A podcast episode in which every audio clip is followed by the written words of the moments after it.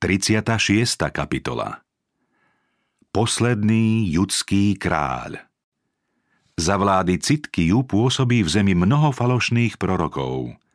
Najvýznamnejší z nich je Chananiáš, ktorý otvorene vystupuje proti Jeremiášovi. Citkia mal na začiatku svojej vlády úplnú dôveru babylonského kráľa a osvedčeným poradcom mu bol prorok Jeremiáš. Keby sa bol voči Babylončanom správal čestne a dbal na hospodinové posolstvá, ktoré dostával prostredníctvom Jeremiáša, mohli si ho vážiť mnohí vládcovia a on ich mohol oboznámiť s pravým Bohom. Tým by sa Izraelcom v babylonskom prostredí zlepšila ich situácia a boli by voľnejší. Široko ďaleko by sa mohlo uctievať Božie meno a obyvateľov Judska by nepostihli také strašné pohromy. Citkia a všetci judejci a Izraelci, odvlečení do Babylona, dostali od Jeremiáša radu, aby sa bez odporu podriadili dočasnej vláde víťaza. Veľmi záležalo na tom, aby zajaci v krajine, do ktorej prišli, zachovali pokoj. To sa však priečilo ich srdciam a Satan to zákerne využil – jeho pôsobením začali v Jeruzaleme a v Babylone falošní proroci hlásať, že národ čoskoro zhodí nevoľnícke jarmo a znova získa predošlú vážnosť. Keby im ľudia uverili, mohlo to doviesť kráľa i zajacov k osudným krokom, ktorými by sa zmarili Božie prozreteľné zámery s nimi. Aby sa zabránilo povstaniu a tým aj veľkému utrpeniu, Hospodin prikázal Jeremiášovi neodkladne zasiahnuť a varovať judského kráľa pred následkami vzbury. Písomne boli napomenutí aj zajaci, aby sa nedali oklamať a ľahkoverne sa nespoliehali na skoré oslobodenie. Jeremiáš varoval – nech vás nepodvedú vaši proroci, ktorí sú medzi vami, ani vaši vešci. V súvislosti s tým pripomenul aj Boží zámer, podľa ktorého sa po 70-ročnom zajatí Izraelci vrátia do vlasti, ako to predpovedali Boží poslovia. Ako lásky plne a súcitne oznamoval Boh zajatému ľudu svoje plány s ním. Vedel, že keby ich falošní proroci presvedčili o skorom vyslobodení, veľmi by im to stiažilo ich postavenie v Babylone. Každým prejavom nesúhlasu či povstaním by mohli zvýšiť ostražitosť a prísnosť chaldejských úradov, čo by nakoniec viedlo k ďalšiemu obmedzeniu ich slobôd. Následkom by bolo ďalšie utrpenie a útlak. Usilujte sa o pokoj pre toto mesto. Božou vôľou bolo, aby pokojne prijali svoj údel, aby sa zmierili so svojím poddanstvom a snažili si ho urobiť znesiteľným. Preto im radil Stavajte domy a bývajte v nich. Vysádzajte stromy a jedzte ich ovocie. Hľadajte blahobyt krajiny, kam som vás dal odviesť a modlite sa za ňu hospodinovi, lebo v jej blahobite bude aj váš blahobyt. Medzi falošnými učiteľmi v Babylone boli dvaja muži, ktorí napriek svojmu nešľachetnému životu vyzývavo predstierali posvetnú zbožnosť. Jeremiáš odsúdil hriešne skutky týchto samozvancov a vystríhal ich pred prichádzajúcim nebezpečenstvom. To ich nesmierne nahnevalo a preto chceli prorokovo dielo mariť podnecovaním nedôvery ľudu k Božej rade, aby sa podriadili babylonskému kráľovi. Hospodin ústami proroka Jeremiáša potvrdil, že títo falošní proroci budú vydaní Nebúkadnecarovi a pred jeho očami popravení. Táto predpoveď sa onedlho stala skutočnosťou. Na konci času povstanú ľudia podnecujúci chaos a vzburu medzi zástupcami živého Boha. Tí budú svojimi falošnými proroctvami presviečať ľudí, aby hriech nebrali príliš vážne. Strašné následky svojho zhubného pôsobenia budú potom zvaľovať na toho, kto ich pravdivo varoval, ako to kedysi urobili Židia, keď z nešťastia obviňovali Jeremiáša. Istota Božieho posolstva sa však aj dnes osvedčí práve tak, ako bolo kedysi ospravedlnené hospodinovo slovo, ktoré zvestoval Boží prorok. Jeremiáš od začiatku radil, aby sa ľud podrobil Babylončanom, čo platilo pre obyvateľov Judska, no aj pre ostatné národy. Vyslanci kráľa Edomského, Moábského, Týrského a iných panovníkov navštívili Citkiu v prvých rokoch jeho vlády v snahe dozvedieť sa, či podľa jeho mienky je už vhodný čas na spoločný odboj proti babylonskému kráľovi. Kým vyslanci čakali na odpoveď, hospodin povedal Jeremiášovi. Urob si povrazy a jarmové ihlice a polož si ich na šiju. Potom pošli odkaz Edómskému kráľovi, Moábskému kráľovi a Ammonskému kráľovi, Týrskému kráľovi a Sidónskému kráľovi prostredníctvom poslov, ktorí prichádzajú do Jeruzalema k judskému kráľovi Citkijovi. Jeremiáš mal potom vyslancom povedať, aby svojim panovníkom odovzdali odkaz, že Boh ich všetkých vydá Nebúkadnecarovi, babylonskému kráľovi a budú slúžiť jemu, jeho synovi aj vnukovi, kým nedôjde čas aj jeho krajine. Vyslanci mali svojich panovníkov upozorniť aj na následky odmietnutia slúžiť babylonskému kráľovi – v takom prípade ich stihne trest mečom, hladom a morom, kým nebudú celkom vyhubení. Najmä nemajú poslúchať rady falošných prorokov. Hospodin povedal Vy však nepočúvajte na svojich prorokov, vešcov, hádačov a čarodejov, ktorí vám hovoria Nebudete slúžiť babylonskému kráľovi, lebo vám prorokujú lož, aby vás tým odviedli ďaleko z vašej krajiny a ja vás potom zaženiem tak, že zahyniete. Ale národ, ktorý si vloží šiju do jarma babylonského kráľa a bude mu slúžiť, ponechám na jeho vlastnej pôde, znie výrok hospodinov, bude ju obrábať a bývať bude na nej. Na taký vzdorovitý ľud bolo poddanstvo babylonskej vlády tým najľahším trestom, aký mohol láskyplný Boh dopustiť. No ak budú vzdorovať tomuto rozhodnutiu, pocítia celú silu a veľkosť Božieho hnevu. Zhromaždená rada národov nevychádzala z úžasu, keď im Jeremiáš s vazalským jarmom na šíji oznámil Božiu vôľu falošný prorok. Jeremiáš však napriek ich zjavnému odporu nástojčivo trval na tom, aby sa podriadili. Jedným z najrozhodnejších odporcov Božej rady bol falošný prorok Chanania. Ľud dostal radu, aby sa mu vyhýbal. Tento muž bez hamby a charakteru sa nazdával, že si získa priazeň kráľa a jeho dvora vyhlásil, že Boh ho poveril, aby povzbudil Židov. Povedal, takto vraví hospodin mocností, Boh Izraela. Zlámal som jarmo babylonského kráľa.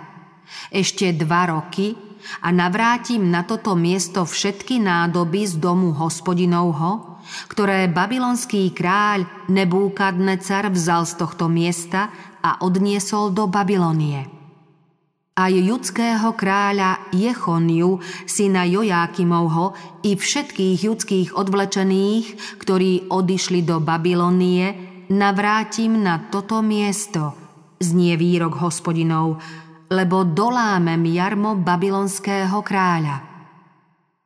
Jeremiáš naliehavo žiadal kňazov i ľud, aby sa na určitý bohom vymedzený čas podriadili babylonskému kráľovi – Ľudu pripomínal proroctvá Hozeáša Habakuka, Sofoniáša a ďalších prorokov, ktorých karhavé a varovné posolstvá boli podobné ako to jeho. Zmienil sa o udalostiach, ktoré boli naplnením proroctva o treste za nevyznaný hriech. Božie súdy totiž postihovali nekajúcnych a dôsledne plnili prorokmi oznámený Boží zámer. Jeremiáš nakoniec povedal U proroka, ktorý prorokuje pokoj, spozná sa len pri splnení prorockého slova, že hospodin naozaj poslal toho proroka. Ak sa teda Izraelci pridržia vlastnej voľby, budúce udalosti presvedčivo ukážu, kto bol pravým prorokom. Na Jeremiášovú radu podrobiť sa Chanania bezočivo napadol spolahlivosť posolstva Božieho proroka. Vzal symbolické jarmo z Jeremiášovej šie, zlomil ho a povedal Takto vraví hospodin – Podobne do dvoch rokov zlámem jarmo babylonského kráľa Nebúkadnecara zošie všetkých národov. Na to prorok Jeremiáš odišiel svojou cestou. Zdalo by sa, že v danej situácii nemôže urobiť nič lepšie. Dostal však ďalšie posolstvo a jeho príkaz znel. Choď a povedz Chananiovi – Takto vraví hospodin. Drevené jarmové ihlice si polámal, ale urobím miesto nich železné jarmové ihlice. Takto vraví hospodin mocností, Boh Izraela. Železné jarmo kladiem na šiju všetkých týchto národov na službu babylonskému kráľovi Nebúkadnecarovi a budú mu musieť slúžiť. Ďalej povedal prorok Jeremiáš prorokovi Chananiovi. Počujže Chanania, neposlal ťa hospodin, ale ty sám si spôsobil, aby sa tento ľud spoliehal na lož. Preto takto vraví hospodin. Odstránim ťa z povrchu zeme. Tohto roku zomrieš, lebo si hlásal odboj proti hospodinovi. Prorok Chanania zomrel v 7. mesiaci toho istého roku. Falošný prorok nabádal ľud, aby neveril Jeremiášovi a jeho posolstvu. Sebavedome a drzo sa za Božieho posla vyhlásil sám a preto musel zomrieť. Jeremiáš v 5. mesiaci predpovedal Chananiovú smrť a v 7. mesiaci sa proroctvo splnilo, čím sa potvrdila pravdivosť jeho slov. Pre nepokoje vyvolané falošnými prorokmi bol Citkia v podozrení zo zrady. Rýchlo a rozhodne však zasiahol a tak smel ďalej vládnuť ako vazal. Svoju vernosť mohol osvedčiť krátko po návrate vyslancov z Jeruzalema do okolitých krajín. Vtedy totiž sprevádzal knieža Seraja pri dôležitom poslaní do Babylona a pri tejto návšteve chaldejského dvora obnovil svoju prísahu vernosti Nebúkadnecarovi.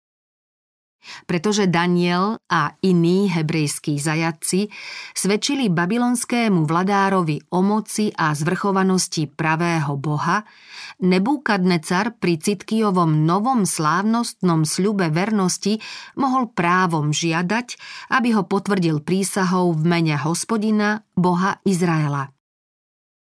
Keby Citkija, túto prísahou obnovenú zmluvu dodržal, jeho vernosť mohla prenikavo ovplyvniť mysle mnohých, ktorí si pozorne všímali Izraelcov a vyznávali, že si vážia Božie meno a ctia Boha Hebrejcov. Judský kráľ však zabudol na svoju prednosť, že smie šíriť slávu živého Boha. O Citkijovi v písme čítame – Robil, čo sa nepáčilo hospodinovi, jeho Bohu. Nepokoril sa pred prorokom Jeremiášom, ktorý hovoril na pokyn hospodinov. Ba vzoprel sa proti kráľovi Nebúkadnecarovi, ktorý ho donútil prisahať na Boha. Stal sa tvrdošíným a zanovito si umienil, že sa neobráti k hospodinovi, Bohu Izraela.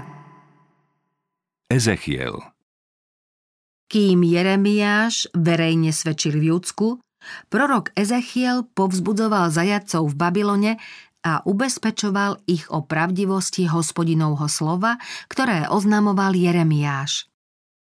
V posledných rokoch Citkijovej vlády Ezechiel pripomínal, aké nerozvážne je veriť lživým proroctvám o skorom návrate zajadcov do Jeruzalema. Mal splniť aj príkaz, aby rôznymi symbolmi a významnými posolstvami predpovedal obklúčenie a úplné zničenie Jeruzalema.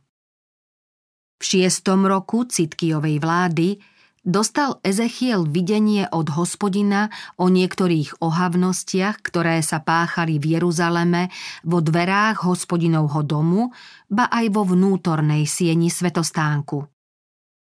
Siene plné obrazov a znázornených božstiev, všelijaké podoby plazov a zvierat, škaredých bytostí a všetkých modiel domu Izraela – to všetko sa mu v mysli vynáralo rýchlo za sebou.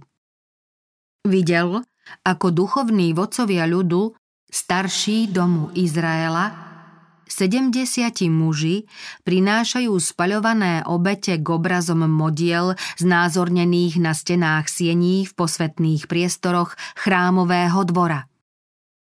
Pri týchto pohanských obradoch si navrávali Hospodin nás nevidí, a rúhavo vyhlasovali Hospodin opustil krajinu.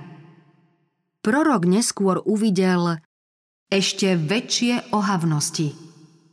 Pri dverách vedúcich z vonkajšieho do vnútorného nádvoria ženy oplakávali tam múza a vo vnútornom dvore domu hospodinovho pri vchode do chrámu hospodinovho medzi predsieňou a oltárom bolo asi 25 mužov, obrátených chrbtom k hospodinovmu chrámu a tvárou k východu. Klaňali sa slnku obrátený na východ. Potom sa vznešená bytosť, ktorá v tomto úžasnom videní bezbožnosti na posvetných miestach Judska sprevádzala Ezechiela, spýtala proroka. Videl si človeče, či je primálo predom Júdu páchať ohavnosti, ktoré tu pášu? Veď naplnili krajinu násilím, znova ma popudzujú k hnevu. Prikladajú si k nosu zväzok ratolesti. Preto aj ja budem konať v prchkosti, moje oko sa nezmiluje, ani nebudem mať súcit. Hoci budú veľmi hlasito volať na mňa, nevypočujem ich. O svojvoľníkoch, ktorí sa v jeho mene odvážili predstúpiť pred ľud, hospodin ústami proroka Jeremiáša vyhlásil. Lebo aj prorok, aj kňaz sú boha prázdny a vo svojom dome našiel som ich nešľachetnosť.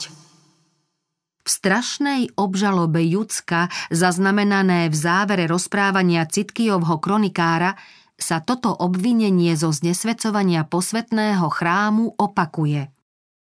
Aj všetci kňazskí hodnostári a ľud sa mnohokrát dopúšťali nevery podľa rôznych ohavností národov a poškvrnili dom hospodinov, ktorý posvetil v Jeruzaleme. Súdny deň pre judské kráľovstvo sa rýchlo blížil – Hospodin už ďalej nemohol byť zhovievavý a poslal na nich neodvratný trest. Jeho otázka znela Vy by ste mali ostať bez trestu? Neostanete bez trestu.